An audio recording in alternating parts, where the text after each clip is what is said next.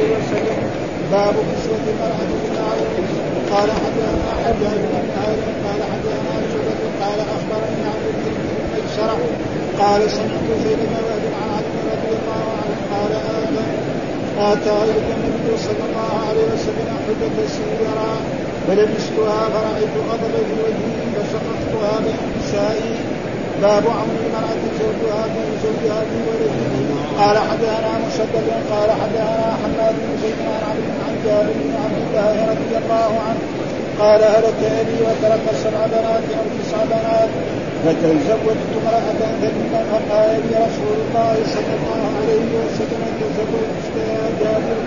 فقلت نعم. فقال أنت أنت قلت بل الربا قال فأتى جارية تلاعبها وتلاعبك وتضاحكها وتضاحكك قال فقلت له إن عبد الله هلك وترك بنات مني كرهت أن أجد يدي فتزوجت امرأة تقوم عليهن وتصدقهن فقال بارك الله لك أو خيرا.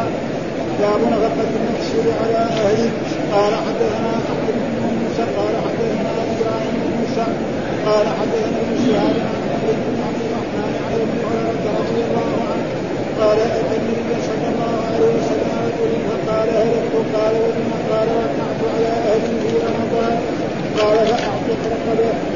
قال ليس عندي. قال فصل شهرين متتابعا قال لا أستطيع قال ستين مسكينا قال لا أجد فأتي النبي صلى الله عليه وسلم تمر فقال أين السائل قال ها لا. قال تصدق بهذا قال على أحرج منها يا رسول الله هو الذي بعثك بالحق لا بين لابتيها أهل بيت أحرج منا فضحك النبي صلى الله عليه وسلم حتى بدت الباب قال فأنتم إذا باب وعلى فعل الوارث مثل ذلك وهل على مثل شيء. وضرب الله مثلا رجل أحدهما اتى الآية قال حدثنا بن إسماعيل قال حدثنا مهيمن قال أخبرنا هشام. عن ابيه عن زينب بن ابي سلمة عن ابي سلمة قلت يا رسول الله هل من في بني ابي سلمة أنا انفق عليهم ولست بتاركتهم هكذا وهكذا انما هم بني قال نعم لك اجر ما انفقت عليهم قال حدثنا محمد بن يوسف قال حدثنا سلام عن هشام بن عن ابيه عن عائشه رضي الله عنها قالت قلت يا رسول الله ان ابا صحيح وهل علي جناح ان اخذ من ماله ما يكفيني وبني قال خذ بالمعروف. يكفي هذا. أعوذ بالله من الشيطان الرجيم، بسم الله الرحمن الرحيم، الحمد لله رب العالمين والصلاة والسلام على سيدنا ونبينا محمد وعلى آله وصحبه وسلم أجمعين قال الإمام الحافظ محمد بن إسماعيل البخاري رحمه الله تعالى باب إذا لم ينفق الرجل فللمرأة أن تأخذ بغير علمه ما يكفيها وولد وولدها بالمعروف يعني باب يقول في إذا كان الرجل مثلا بخيل ولا يعطي الزوجة ما تنفق على نفسها وعلى ولدها من طعام أو شراب أو كسوة فللمرأة أن تأخذ ذلك لكن تأخذ ذلك بالمعروف. ما تأخذ إيش تضيع ماله تأخذ بالمعروف يكفيها واحد تأخذ واحد يكفيها خمسة تأخذ خمسة ولا يجوز لها أن تأخذ بأكثر من ذلك. هذا معناه وهذا السبب هو قصة يعني هند مع أبي سفيان. قالت إنه رجل شحيح لا يعطيني ولدي فقال له الرسول خذي بالمعروف. ها خذي ما يكفيك وولدك بالمعروف بالمعروف. وهذا يعني شأن النساء فإن المرأة لا تحب أن يكون زوجها غنيا أو ثريا لأنها تخشى أن يتزوج. ها فهي تريد أن تضيع ماله. في أغلب النساء وإن كان يوجد نساء على العكس من ذلك فهذا شيء آخر. ها؟ باب إذا لم ينفق الرجل فللمرأة يعني فللزوجه أن تأخذ بغير علمه ما يكفيها وولدها بالمعروف. تاخذ تفتح شنطة وتاخذ تفتح صندوق وتاخذ تفتح مخزن وتاخذ من طعام أو شراب أو أي شيء يعني هو يغلق له مفاتيح ويسكها وهذا كان الناس الأولين. والشده في مثل هذا لا تنفع. قال حدثنا محمد بن مسنى قال حدثنا يحيى عن هشام قال أخبرني أبي عن عائشة وأبي عروة بن زبير أن هند بنت عتبة قالت يا إن أبا سفيان رجل شحيح. معناه بخيل. هناك تقدم لنا انه مسك آه بكسر الميم وتشديد السين. وليس يعطيني ما يكفيني وولدي إلا ما أخذت منه وهو على وهو لا يعلم. ها بأن تفتح شنطه أو صندوقه وتأخذ منه أو مختنق وتأخذ منه طعاما أو شرابا أو أي شيء فقال خذي ما يكفيك وولدك. لكن بالمعروف. ها؟ ما تأخذ زيادة عنه عشان تضيع ماله فتأخذ بالمعروف. فيكفيها فإذا يكفيها مد تأخذ مد يكفيها ربع ساعة نصف ساعة تأخذ نصف ساعة. يكفيها كذا فما يكفيها. فلا تضيع ماله. وهنا ذكر ترجمة عن آه، في نص الحديث أن هندم بنت عقبة كذا في رواية هندم ها بالصرف. وهذا جائز لانها ثلاثي وقع في رواية الزهري عن الناظر في الظلام أو المظالم بغير صرف. وهذا هند ليه؟ لأنه نعم هو مؤنث ولكن ثلاثي. والهند والاسم ممنوع من الصرف لما يكون للمؤنث ويكون ثلاثي. يجوز صرفه ويجوز منعه. وهند بنت عتبه ابن الربيعة ابن عبد شمس ابن عبد مناف. وفي رواية الشافعي عن حسن بن عياض أن هشام أم حمزة فرحت بذلك وعملت إلى بطنه فشققت فشقتها يعني لأنه في يوم احد كانت مع الكافرين. اما كان يوم واحد وقتل حمزة فرحت بذلك وعملت إلى بطنه لفتها واخذت كبده فلاكتها ثم لبدتها فلما كان يوم الفتح دخل أبو سفيان مكة مسلما بعد أن أسرته خيل النبي صلى الله عليه وسلم تلك الليلة. فأجاره العباس غضبت هند لاجل اسلامه واخذت بلحيته ثم إنها بعد استقرار النبي صلى الله عليه وسلم مكة جاءت فأسلمت وبايعت. وقد تقدم في أواخر المناقب انها قالت له يا رسول الله ما كان على ظهر الأرض من أهل خباء أحب إلي أن يذلوا من أهل خباء. يعني تحب أن الرسول وأصحابه يذلوا من أهل وما على ظهر الأرض اليوم أهل أهل خباء أحب إلي من أن يعزوا من أهل خبائك. وقال أيضا والذي نفسي بيده ثم قالت يا رسول الله إن أبا سفيان وذكر ابن عبد البر أنها ماتت في المحرم سنة أربع عشرة يوم مات أبو قحافه والد ابي بكر الصديق وأخرج ابن سعد بما يدل على أنها عاشت بعد ذلك وأن أبو سفيان هو صخر بن حرب بن أمية بن عبد شمس زوجة وكان قد رأس في قريش بعد وقعة في بعد وقعة بدر وسار بهم في أحد وساق الاحزاب يوم الخندق ثم أسلم ليلة الفتح كما تقدم مبسوطا في المواعظ ورجل شعير تقدم قبل ثلاثة أيام رجل من السيف واختلف في ضبطه فالأكثر بكسر الميم وتشديد السين على المبالغه وقيل بوزن شحيح فهذا أمر هذا هو الأصح من حيث اللغة وإن كان الأول أشهر. إلا ما أخذت وهو لا يعلم زاد الشافعي في روايته سرا هل علي من ذلك شيء؟ ووقع في رواية فهل علي حرج أن اطعم من الذي له عيالة. فقال خذي ما يكفيك وولدك بالمعروف. هذا المهم لازم تكون بالمعروف. وقدمت المغارب لا حرج عليك أن تعطي تطعمين بالمعروف. قال خذي آه خذي أمر إباحة. بدليل قوله لا حرج. والمراد بالمعروف القدر الذي عرف بالعادة أنه الكفاية. وهذه هذه الإباحة وإن كانت مطلقة لفظا لكنها مقيده المعنى لأنه قال إن صح ما ذكر. يعني إذا كان منك صادقه لا ليس لك أن تعمل. ويحتمل أن يكون علم صدق آخر ما ذكر فاستغنى عن التقييد واستدل بهذا الحديث على جواز ذكر الإنسان ما لا يعجبه إذا كان على وجه الاستفتاء والاشتكاء ونحو ذلك. وهو أحد المواضيع التي تباح فيها الغيبة. ها لأن هذا وفيه من الفوائد جواز ذكر الإنسان بالتعظيم كاللقب والكنية وكذا. آه فيه نظر لأن أبا سفيان كان مشهورا بكنيته دون اسمه فلا يدل قول ذلك أن أبا سفيان أراد التعظيم. وفيه جواز استماع كلام أحد الخصمين في غيبة الآخر. وفيه أن من من نسب إلى نفسه أمرا عليه فيه غضاضة فليقيمه ها بما يقيم عذره في ذلك. وفيه جواز سماع كلام الأجنبية عند الحكم والافتراء عندما يقول إن صوتها عورة. وهذا ما هو صحيح. إن صوت المرأة عورة ليس آه ليس بصحيح. فإن المرأة تتكلم بس بشرط أن تتكلم كلاما عاديا. ما إيه، ترقق كلامها وتقرر صوتها فإذا فعلت ذلك فهذا لا يجوز.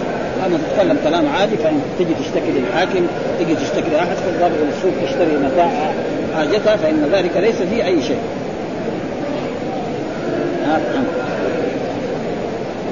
وفي أن أن القول قول آه، قول الزوجة في قبض النفقة لأنه لو كان القول قول الزوج الزوج أنه آه، منفق لك لكل لكلفت هذه البينة على إثبات عدم الكفاية وأجاب المازني بأنه من باب تعليق الفتيا للقضاء يعني هذا من باب وفيه جواز نفقة الزوجة وأنها مقدرة بالكفاية وهو قول أكثر العلماء وهو قول الشافعي العكار الجو والمشهور عن الشافعي أنه أنه قدرها بالأمداد فعلى الموسر كل يوم مدان والمتوسط مد ونصف المعسر مد والمد معناه ربع ساعه وهذا كان أول الحين والقرآن يقول ينفق ذو سعه من سعته وعليه الفتوى والحجة به ضم ضم قوله تعالى لينفق ذو سعة وذهبت الشافعية اعتبار حال الزوج تمسكا بالآية وهو قول وفيه وجوب نفقة الأولاد بشرط الحاجة والأصح عند الشافعية اعتبار الصغر أو الزمان. ها؟ أما إذا كان كبار ما يلزم ينفق عليه.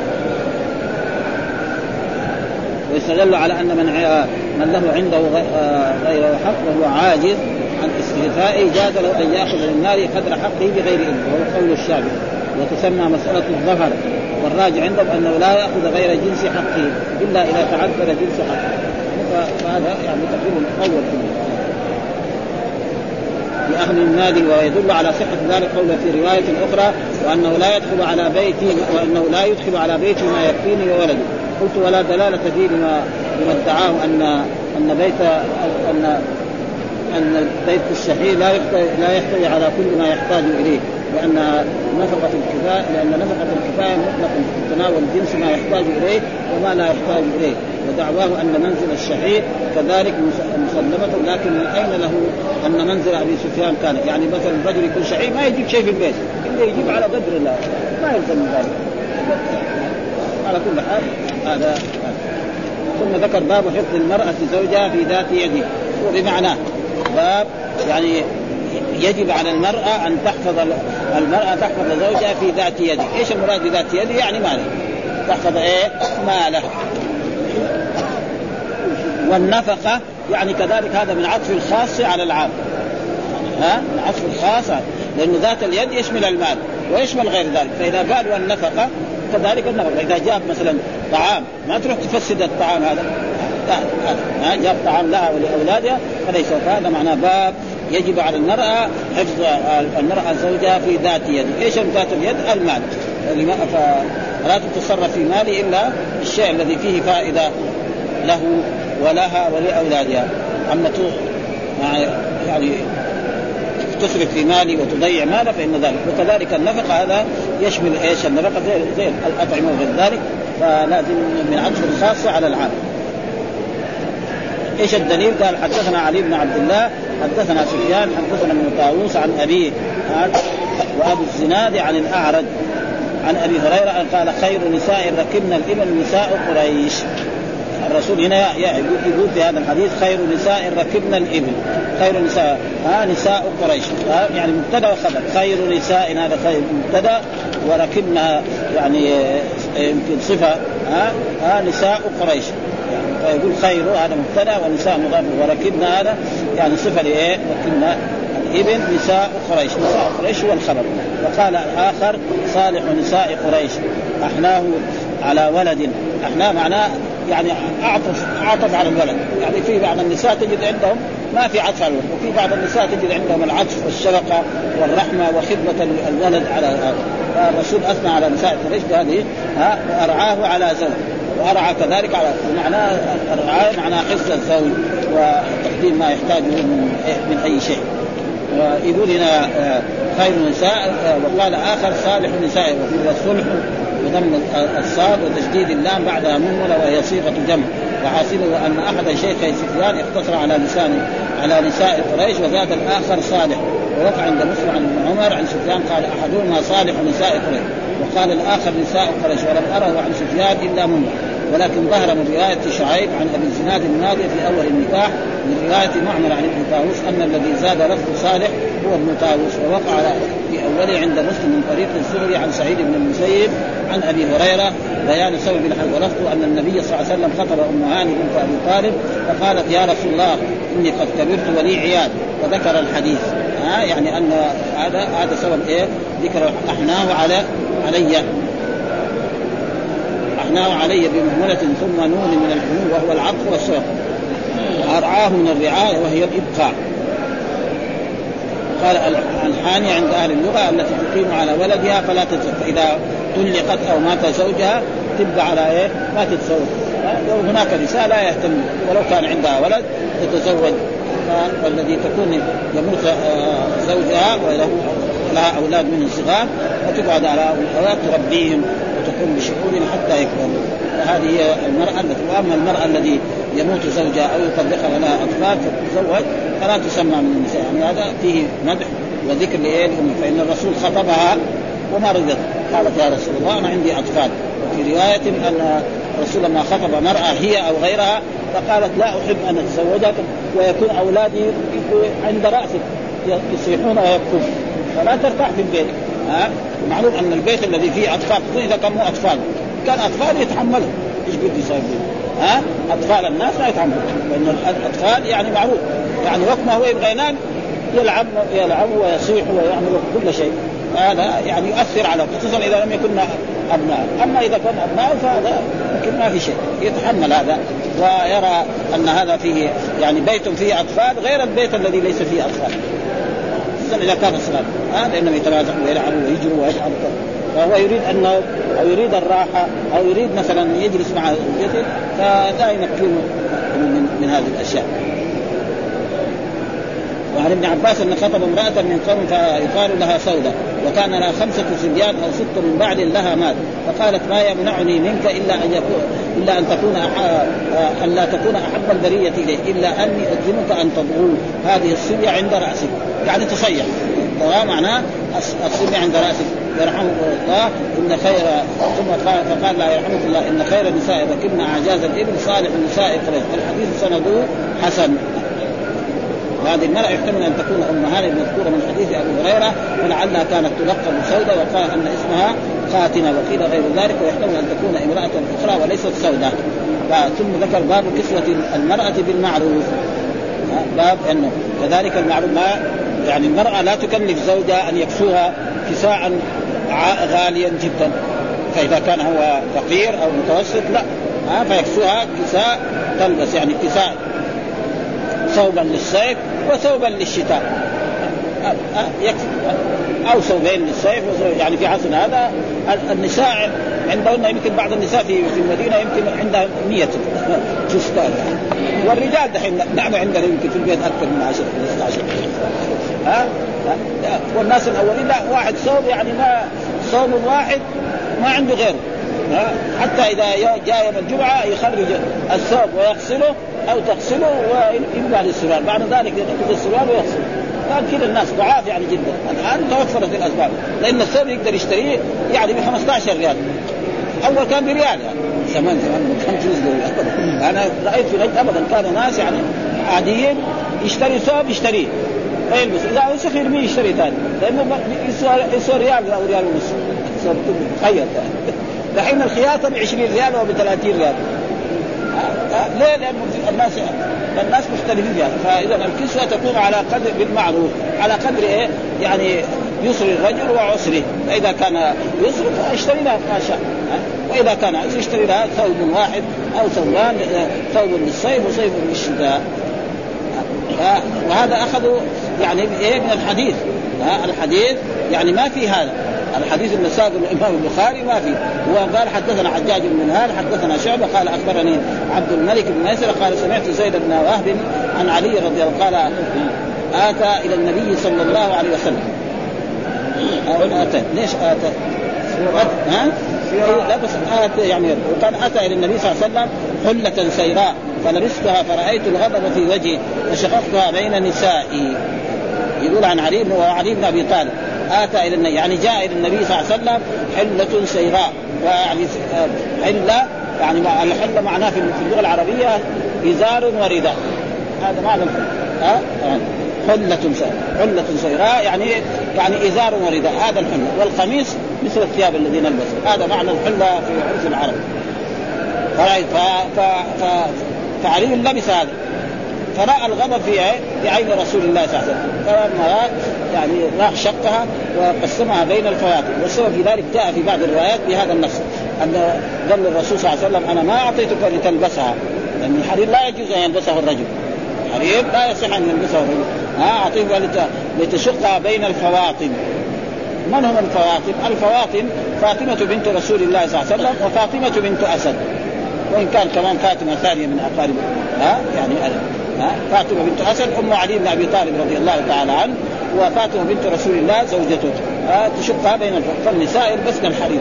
أما الرجال فلا يجوز لهن أن يلبسن الحرير فلاجل ذلك الرسول غضب عليه. وجاء في بعض الروايات انه قال له لم أعطك لتلبسها ما أعطيك لتشقها بين الفواتن فراح شقها بين الفواتن وضع يعني أعطى هذه لها مصفع وهذا لها خمار أو مصفع أو خمار في عصر في العصر هذا معناه يقول باب كسوة المرأة هذه الترجمة لفظ حديث أخرجه مسلم من حديث جابر المطول في صفة الحج ومن جملته في خطبة النبي صلى الله عليه وسلم لعرفة اتقوا الله في النساء ولهن عليكم رزقهن وكسوتهن بالمعروف. من هنا أخذ. وإلا الحديث ما في هذا. ولهن عليكم رزقهن وكسوتهن. هذه خطبة رسول الله صلى الله عليه وسلم. ولما لم يكن على شرط البخاري أشار إليه واستنبط الحكم من حديث آخر على شرطه. فأورد حديث عالي في الحلة السيراء وقول شققتها بين قال بن منير وجه المطابق أن الذي حصل من زوجته فاطمة عليه السلام من الحلة قطعة فرضيت بها اقتصادا بحسب الحال لا إسرافا. من هنا. ها؟ يعني ما راح أعطاها كل الحله أعطاها يعني جزء من الحله ومعلوم الحله إزار ورداء فلو أعطاها الازار والرداء يعني تقريبا قليل برضه بالنسبة. لكن ما أعطاها. فإذا أعطى مثلا أمه قسم وأعطاها هي قسم ويمكن كمان كان لأنه قال بين الفواكه. والفواكه أقل أقل الجمع ثلاثة. ولكن قد يكون مرات أقل الجمع اثنين. ها؟ وأما حكم المسألة قال ابن بطال أجمع على أن المرأة على أن المرأة مع مع النفقة على الزوج كسوتها وجوبا. وذكر بعض أنه يلزمها أن يكسوها من الثياب كذا. والصحيح في ذلك ألا يحمل أهل البلد على نمط واحد. لا يحمل أهل. وأن على أهل كل بلد ما يجري في عادتهم بقدر ما يطيقه الزوج.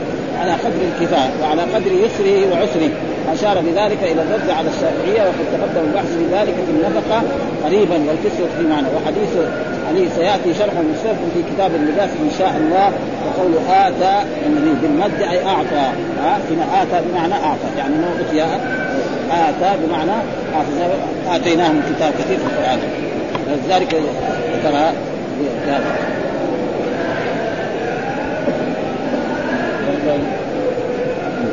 آتى يعني النبي صلى الله عليه وسلم أعطى ثم من أعطى معنى أهدى أو أرسل ذلك عداه بإله وهي بالتشديد وقد وقع في رواية بعث. ويحتمل أن يكون المعنى جاء النبي بحلة فحذف ضمير المتكلم وحذف الفاء فانتصرت والحلة إزار ورداء والسيرات بكسر النون والسكين التحتانية بالمد من أنواع الحرير وقد بين النساء وهم يوهم زوجاته وليس كذلك فإن لم يكن له حينئذ إلا زوجة إلا فات والمراد بالنساء زوجته مع اقاربه قد جاء في رواية بين الفواكه المراد هو ثم كذلك ذكر باب عون المرأة زوجها في ولده. ها؟ أن المرأة إذا تزوجها الرجل تخدم زوجها وتخدم مثلا إذا كان له أولاد من غيرها لأن ماتت أمهم أو طلقها. نعم فيجب على على المرأة أن تخدم. ما تقول له أنا ما أخدم بس أخدمك أنت. وأما أولادك ما لي شغل بهم ها؟ كما يفعل يقول أنا يعني أولادك هذول توديهم أي محل. كذا بعض النساء يفعل فهذا لا ينبغي. باب عون المرأة زوجها في ولده. أما ولد ولدها هي تقبله لكن إيه في ولده الذي يكون من غيره ها؟ من غيرها. باب عون المرأة زوجها في ولد مثال لذلك أن هذه المرأة يتزوجها رجل وهذا الرجل له أولاد من غيرها ها بأن طلق تلك الأم أو مات أمهم فتأتي هي إلى هذا البيت فيجب عليها أن تكرمهم وتحسن إليهم. ما تصيبهم سوء العذاب. لأن هذا بيحصل كثير من النساء يعني إذا لم يكونوا أولادها تصيبهم سوء العذاب. عندما يأتي الأب تتظاهر أنها تحبهم وتخدمهم وتكرمهم وإذا راحوا يعني إذا كانوا صغار تؤذيهم ها؟ يمكن تمنعهم من الطعام. أخبرني رجل يعني هنا كان في المدينة كان بواب بالليل يعني أمه وتزوج ابوه زوجة أخرى يقول أخذت مني اللقمة من فمي يعني.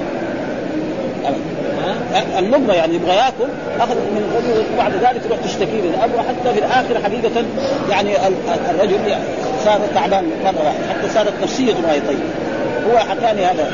كذا يعني زوجة الأب. وهناك بعض الزوجات تكون على أحسن ما يرى. ها ها إنما الغالب يعني في ولذلك يجب على على الذي يحصل له مثل ذلك أن ينتبه لهذا.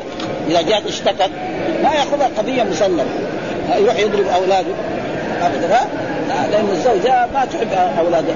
يعني وهذه أشياء يعني كثيرة ما الله إيش الدليل؟ قال حدثنا والدليل قصة جابر جابر توفي والده وترك ست بنات أو تسع بنات مين يبغى يكون بجنون؟ فراح تزوج فلما تزوج سأل الرسول تزوجت ذكرا أم سيد؟ قال لا سيد ليش تزوج سيد؟ ليه ما تزوج ذكرا تلاعبها وبتاع؟ قال له والدي مات وترك ست بنات أو تسع بنات كمان يجيب واحدة يصير تسعة يصيروا عشرة يتضاربوا في البيت هذول طول النهار وطول الليل ها ابدا يتضاربن كل البنات لأن واحدة عمرها ثلاث سنوات، واحدة عمرها خمس سنوات، واحدة عمرها ثمانية سنوات، واحدة عمرها تسع سنوات. إيش يساوي؟ ما يتضاربوا في البيت. أما لما تيجي واحدة كبيرة هذه واحدة تمشي كبيره تمشط هذه وتغسل هذه و تغسل هذه بدنها وتعمل لها إذا انشق ثوب لها تخيط لها هذا هذا هو إيش الدليل؟ قال حدثنا مسدد قال حدثنا حماد ابن زيد عن عمرو عن جابر بن عبد الله رضي الله تعالى عنه قال هلك أبي وهلك ومات لفظان مترادفان. يعني كثير من الناس ما يبغى. واحد يعني مات دحين قلنا له هلك والدك يضارب الناس. ما يبغى ها؟ القران يقول عن يوسف عليه حتى إذا هلك. قلت لا يبعث الله بعده رسولا ما في شيء ها؟ لكن إذا الناس ما يبغى بلاش. ما يحتاج يقعد يتلابس مع الناس. يقول له لك عشان يسوي فرصه ويقول له الله قال هذا فإذا ما يبغى ما في حل. يقول له مات أحسن. أو توفي وإلا ما في هلك ومات لفظان مترادفان. ما في فرق. فهنا دحين جابر يقول هلك أبي. مات أبي يعني. هذا هلك ومات لفظان مترادف. وترك سبع بنات أو تسع بنات. تسع بنات. وكلهم صغار. يعني ما في ها فتزوجت امرأة ثيبا.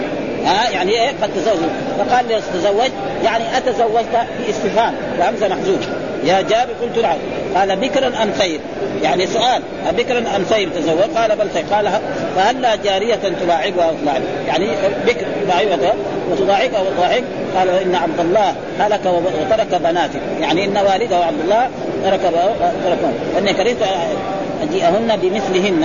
يعني بنت كمان صغيرة عمرها مثلا 12 سنة أو 14 سنة أو 15 سنة تتلابش معهم وتتضارب معهم وتزوجت امرأة تقوم عليهن وتصلحهن. فالذي تحتاج إلى التمشير تمشطها والذي تحتاج اذا كانت صغيره تغسلها تروشها زي ما يقول بالنص العام فقال بارك الله لك. فدعا له الرسول بالبركه وكان هذه الدعوة لها أثرها لابد أن هؤلاء البنات نعم كبرنا وتزوجنا وقمنا بأداء الواجب ما يجب لله ولرسوله صلى الله عليه وسلم ولاخيهم كذلك. واستنباط هذا وكانه استنبط قيام المرأة على ولد زوجها من قيام امرأة جابر على أخواته ووجه ذلك بطريق الأولى. فإذا كان يعني المرأة تقوم يعني لبنات أخوان الزوج فلأولاده يكون إيه؟ من باب أولى هذا استنباط يعني استنباط تمام جميل. جدا. لأن هذا الحديث أن هذه المرأة تقوم على أخوات جابر. فإذا كان نفس الزوج له أولاد من غيرها فيكون هذا من باب أولى وأحرى أن تقوم بهذه الامه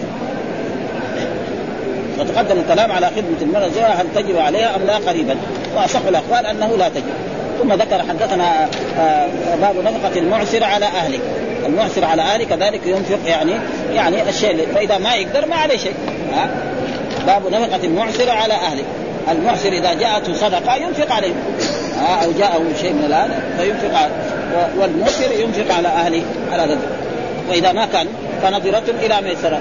أو آه، يعني ينفق ذو من سعته ومن قدر عليه رزقه فلينفق مما آتاه الله. لا يكلف الله نفسا إلا ما آتاه سيجعل الله بعد عسر يسرا. آه يقول باب نفقة المعسر على أهله. كيف ينفق المعسر على أهله؟ على قدر ما يستطيع. فإذا الشيء الذي يستطيع. وإذا ما يستطيع آه والمرأة طالبت فيطلق. كما تقدم لنا في الحديث الذي قال أبو هريرة ها المرأة تقول أطعمني أو طلقني. والولد يقول أطعمني. نعم. وإلى من تدعني والخادم كذلك والامه كذلك تقول يعني آه، أطعمني واستعملني. فإذا كان ما يقدر والمرأة طلبت تطلق إذا ما يقدر ينفق عليها فاذا أرادت تصبر هي فهذا لا بأس. إيش الدليل؟ قال حدثنا أحمد بن يونس قال حدثنا إبراهيم بن سعد قال حدثنا ابن شهاب عن حمير بن عبد الرحمن عن أبي هريرة رضي الله تعالى عنه قال أتى النبي صلى الله عليه وسلم رجلا فقال هلكت قال ولما قال وقعت على أهلي في رمضان قال فاعتق رقبه قال ليس عندي. قال فصم شهرين متابعات قال لا أستطيع قال فأطعم ستين مسكينا قال لا أجد. ها؟ فأتي النبي صلى الله عليه وسلم بعرق فيه تمر فقال أين السائل؟ قال ها أنا ذا. فقال تصدق بهذا؟ قال على أحوج منا يا رسول الله والذي بعثك الحق ما بين لابتي أهل بيت أحوج منا فهذا الحديث تقدم في في في, في صيام رمضان ها في الكفارات هنا ومع قال هلكت إيش هلكت؟ قال وقعت على زوجتي وفي رمضان. ومعلوم أن الرجل لا ولا تباشروهن وأنتم يحل لكم ليلة الصيام الرفث إلى نسائكم وهن لباس لكم وأنتم في الليل جائز وأما في النهار ما يجوز. فهو جامع زوجته في في نهار رمضان. فلما جامع وتقدم لنا موضوع هذا الحديث لما جامع وجاء إلى قبيلته قال لهم إسألوا رسول الله عن ذلك. إيش إيش علي؟ فقالوا نحن ما نروح. ولا من الشغل انت بنفسك اذهب. فذهب إلى رسول الله صلى الله عليه وسلم وقال له هذا الكلام هلك. فقال له قال وقعت على أهلي. يعني جماعة والسبب في ذلك إنه هو يمكن ظاهر من ورأى يعني فخذها أو أي مكان منها فوقع عليها لم يستطع. فقال له الرسول صم شهرين متتابعين. وهو كفارة إيه؟ الظهار وكفارة من يعني يفطر في نهار رمضان متابع. فقال لا أستطيع. فقال فأطعم ستين مسكينا. قال فقير ما عنده. قال لا. قال فأتي النبي صلى الله عليه وسلم بعرق. العرق معنى الزنبيل. زنبيل فيه خمسة عشر صاعا من إيه؟ من التمر. فقال أين؟ قال ها أنا ذا. يعني أنا حاضر. ها هذا حرف تنبيه وأنا اسم وذا اسم إشارة. يعني أنا موجود. فقال تصدق بهذا. قال على أحوج منا. يعني هذا معسر ما في أحوج منا. نحن في أشد الحاجة إلى هذه ال 15 الصاع ها فقال يا رسول وهو الذي بعثك بالحق بين رابطيها أهل بيت أحوج منا. فضحك النبي حتى بدت أنيابه. يعني ضحك عريضة. لأنه ثنايا هذه. معناه ضحك كبيرة. معنى الرسول. وهذا فيه دليل يعني جملة من الأدلة. من الأدلة التي تقدم في رمضان أن الكفار إذا عجز عليها الإنسان ما تلزم. لأنه كان لو تلزم عليه كان الرسول يقول له بعدين إذا أيسر لازم ما قال ولا يجوز تأخير البيان عن وقت الحاجة. وكذلك وأن الكفارة لا تجد إلا في الجماع. هناك بعض من العلماء كالمالكية يرى أن الكفارة تجد في كل يعني ما يفطر ها؟ فإذا أكل متعمدا تجد وقلت أنا يعني مر علينا في الموطأ من أفطر؟ ومن من ألفاظ العموم. يعني في نص الموطأ كذا من أفطر في رمضان فعليه كفارة. ومن أفطر يشمل الجماع ويشمل الأكل والشرب. يعني هذا فقه. من أفطر كلمة من أفطر من يجتهد ينجح. أي واحد سواء كبير صغير ها؟ ها؟ يعني من يفطر فاخذوا بهذا. الحنابلة والشافعية ما يروا الكفارة إلا في الجماع. في غير الجماع عليه أن يتوب ويستغفر ويقضي هذا اليوم. وأما في الجماع فعليه الكفارة وهم أخذوا بهذا الدليل وتقريبا يعني استدلالهم بهذا الحديث وإلا الحديث يدل بس على هذا. والحديث هذا تقدم غير ما مر. قال آه آه وقع عن امرأته قد تقدم شرح مستوفى في كتاب الصيام ووجه أخذ الترجمة أن صلى الله عليه وسلم أباح له طعام أهله التمر. ها ولم يقل له أن ذلك يجزئ أن ذلك يجزئك عن الكفار لأن قد تعين عليه فرض النفقة على اهله ها بوجوب التمر وهو ألزم له من الكفارة. وهو ألزم له من الكفارة.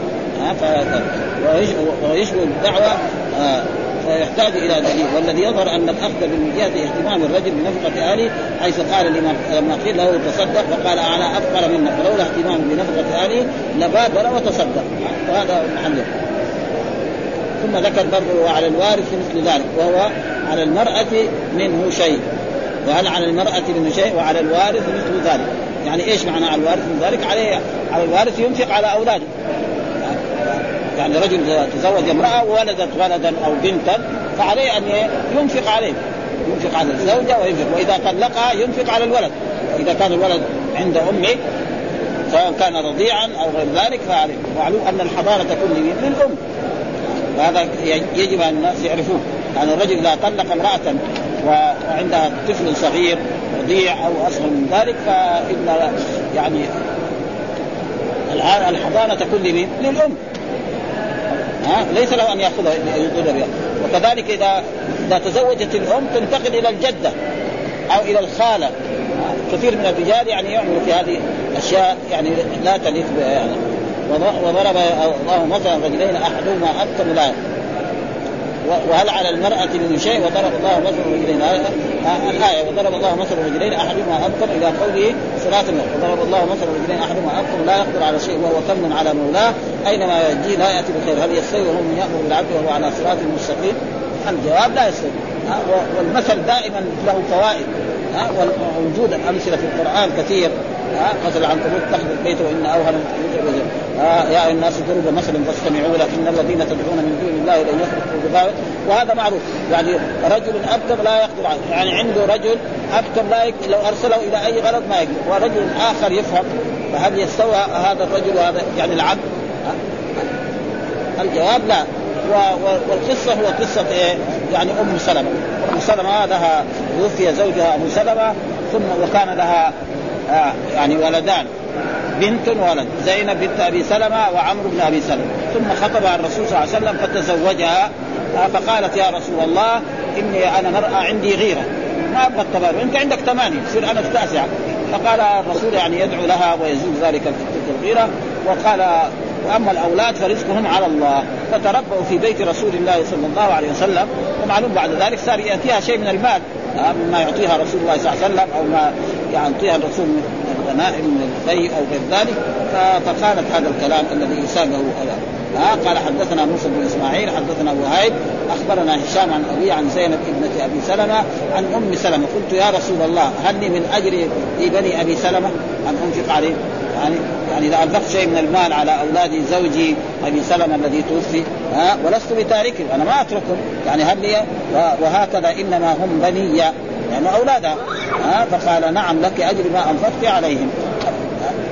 فالإنسان إذا أنفق يكفي ذلك تقدم لنا حديث سعد بن أبي وقاص حتى ما تجعل في في امرأتك اللقمه الذي تجعلها في في امرأتك لك فيها أجر ولك فيها ثواب. فما كان إذا أنفق ذهبا أو فضة أو غير ذلك فهذا يعني. ثم ذكر الحديث حديث آه يعني هند. هذا الحديث الثاني أخبرنا محمد بن يوسف قال حدثنا سفيان عن هشام بن عروه عن ابي عن عائشة قالت هند يا رسول الله إن أبا سفيان رجل شعيب فهل علي جناح أن آخذ من ماله ما يكفيني وبني قال خذي بالمعروف بهذا الشرط أن تأخذ بالمعروف. ها, ها. وهنا وعلى الوارث منها كان رزق الأموات وكسوتهن من أجل الرضاع للأبناء فكيف يجب لهن في أول الآية؟ وتجب عليهن نفقة الأبناء. يعني يجب على على الزوج إذا طلق أو كانت ترضع لازم ينفق عليها ويفرض. وأما قول قبيصه آه يرد أن الوارث لفظ يشمل يشمل الولد وغيره فلا يخص به والد دون غيره إلا ولو كان الولد هو المراد. قيل وعلى المولود وأما قوله فيلزم منه النفقة تجب على الخال آه لابن أخته ولا تجب على العبد لابن أخيه. وهو تفصيل لا دلالة عليه. الوارث. يعني الوارث لا يرث فإذا في الدرجة الأولى مثلا الاب إذا ما وجد الأب يجي إيه الابن مثلا. ابرك ما وجد الابن يجي مثلا الأخ الشقيق. فإذا مات إنسان وترك ما, ما له ولد ولا له ابن وله أخ شقيق. الأخ الشقيق يقوم على هذا الولد ينفق عليه. ها ينفق عليه. إذا هو يحتاج صغير ينفق عليه. وكذلك ما وجد الأخ الشقيق وجد الأخ لأب. وكذلك لو وجد العم يعني العصبه ثم يتولى هذه النفقه ولا ما في كلام إلا هذا. لما وجب على الأب الإنفاق على من يرضع ولده ليغذيه ويربي فكذلك يجب عليه إذا فطم إذا فطم وتغذيته بالطعام كما كان يغذيه بالرضاع ما دام صغير ولو وجب مثل ذلك على الوارث لوجب إذا مات عن الحامل أنه يلزم العصبه بالإنفاق عليها لأجل ما في بطنه. وكذلك وكذا يلزم الحنفية إلزام كل ذي رحم محرم. وإنما قصر البخاري الرد على من زعم أن الأم لا يجب عليها نفقة ولدها وإرضاعه بعد أبيه بدخولها في في الوارث. وعلى وهل على المرأة منه شيء؟ يعني المرأة كذلك يجب عليها، إذا طلقت أو مات زوجها فإنها تنفق على أولادها. ما تقول آه أنا هذول مو أولادي، النفقة مو علي بل لأن هي ترث الولد هذا. هذا هذا إيش؟ الاستنباط الذي يريده الإمام تبين أن الأمة كانت كلا عن الأب وواجبة النفقة عليه ومن هو كل كل بالأصالة لا يقدر على شيء قال كيف يتوجه عليه أن ينفق على غيره وحديث أم سلمة صريح بان انفاقها على أولادها كان على سبيل الفضل والتطوع فدل على أن لا وجوب عليها. وأما قصة هند فظاهره في سقوط النفقة عنها في حياة الأب. فيستصحب هذا الأصل بعد وفاة الأب وتؤثر لأن لا يلزم من السقوط عنها في حياة الأب السقوط عنها بعد فالا رفض القيام ومصالح الولد يقبله. نقرأ هذا هذا زين هذا تقدم باب قول من ترك كلا أو ضياعا علي. يقول من من ترك باب قول النبي صلى الله عليه وسلم من ترك كلا. الكل معناه يعني أطفال ها؟ يعني رجل مدمن أو ضياعا يعني أيتام واطفال صغار فالي ومن ترك مالا فالمال؟ لورثته يعني كذا الحديث. يعني أي شخص مسلم يموت وله مال فالمال لمين؟ لورثته. وإذا ترك كلا يعني رجل اخرق يعني رجل مسمن ضعيف ما ما يعمل مثلا كثيف البصر أو أبكم أو ينصرع أو غير ذلك فعلي فعلى مين؟ فعلى الرسول صلى الله عليه وسلم. بعد رسول الله على بكر بعده على عمر بعده في عصرنا هذا على ولي الأمر. ها لازم يجعل والآن جعلوا يعني الضمان الاجتماعي. فالضمان الاجتماعي هذا أو بيت المال. لكن الضمان الاجتماعي حقيقة الشيء الذي لاحظته أنا الفقراء ما يحصلوا يحصل الناس هذه المشكلة. ولا الدولة السعودية ما قصرت ها؟ الضمان الاجتماعي كثير من الفقراء ما يحصل. يجي سنه سنتين ولا يحصل. والناس اللي عندهم يحصل. ليه؟ لأن المسألة بالطرق الملتويه وإلا لو كان هذا كان مره طيب ابدا يعطوهم يعني مبالغ من بطال. بالآلاف يعني. يقولوا 2000 أو 4000 أو 5000 لكن يجيب إيه؟ يجيب جماعة يشهدوا أنه فقير وأنه محتاج وأنه كذا وكذا.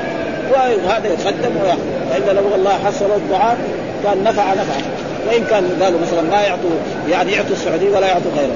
لكن في صندوق البر آه جمعية البر حقيقه طيب. يعطوا السعوديين ويعطوا غير السعوديين إذا ثبت عنده أنه ضعيف وأنه هذا يعطي وهذا يشكر على هذا. ما قالوا ما يعطي الا إلا هذا. إيش الدليل؟ قال حدثنا يحيى بن بكير حدثنا ليس عن عقيل عن ابن شهاب عن ابي هريرة رضي قال كان يؤتى بالرجل المتوفى عليه الدين فيسأل هل ترك لدينه فضلا؟ فإن حدث أنه ترك وفاء صلى عليه الرسول. وإلا قال للمسلمين صلوا على صاحبه. فلما فتح الله عليه الفتوح قال أنا أولى للمؤمنين من فمن توفي من فترك دينا فعلي قضاء ومن ترك مالا فلورثته. ها؟ هذا ثم كذلك آه يعني خلاص الرسول فالذي بعد الرسول يقوم بهذا الشيء إلى يوم القيامة. يعني بعد الرسول يقوم به الولي أبو بكر وعمر وعثمان إلى عصرنا هذا يقوم به ولاة الأمر. هذا بيت مال المسلمين. الآن صار ضمان اجتماعي قال. ها الضمان الاجتماعي يقوم بهذه الأشياء. ها باب المرضع للموليات وغيرهن. برضو هذا عن أم حبيب. آه قال حدثني يحيى بن بكير حدثني ليس عن حسين عن ابن شهاد أخبرني عروة أن زينب بنت ابي سلمه أن أم حبيب زوج النبي قالت قلت يا رسول الله انكح أختي أختي ابنة أبي سفيان. قال اما تحبين ذلك؟ قلت نعم لست بمخلية وأحب من شاركني في الخير. أختي قال إن ذلك لا يحل. قلت يا رسول فوالله أنا نتحدث إنك تريد أن تنكح در بنت أبي سلمة. فقال ابنة أم سلمة؟ قال نعم. قال فوالله لو لم تكن ربيبتي في حجري ما حلت لي. إنها ابنة أخي من الرضاعة. أرضعتني وابا سلمة ثويبة فلا تعرضن علي بناتكن ولا أخواتكن. فكذلك يعني معنى الحديث إن أم حبيبة هذه زوجة تقول يا رسول الله انكح أختي. أختي يعني تزوجها. قال كيف؟ القرآن يقول إن تجمع بين الأختين إلا ما قتل ما يصح. طيب وبعدين قالت نحن نتحدث إنك تبغى تنكح بنت أم سلمه أبي سلمه قال هذا ما يصير. لأن هذه ربيبتي تربت في وربائبكم اللاتي في حجوركم من نسائكم. ثم الرسول وابو سلمة أخوان من الرضاع. ثم خاصم قال لا تعرضن عليكم بناتكن ولا يعني ليس للمرأة تقول لزوجها تروح تروح تزوج فلان. ما لها شغل الرجل يبغى يتزوج ما يشاورها. يروح يخطب ويتزوج. هذا يعني الدخول فيما لا يعني. ليس للمرأة تقول لزوجها يا ظل فلانة طيبة ما تروح تتزوجها. وهي في الغالب ما تبغى هذا. فليس لها ذلك. الرجل إذا يريد يتزوج دغري يروح يخطب ويتزوج ولا تدري إلا وهو دخل بالزوج فالرسول نهاهن عن إيه؟ لا تعرضن عليه. لا بناتكن ولا أخواتكن، أنا إذا أريد أتزوج أنا أعرف بموضوعي وأسأل في هذه الأشياء فلا شأن لكم في هذا الموضوع ابدا.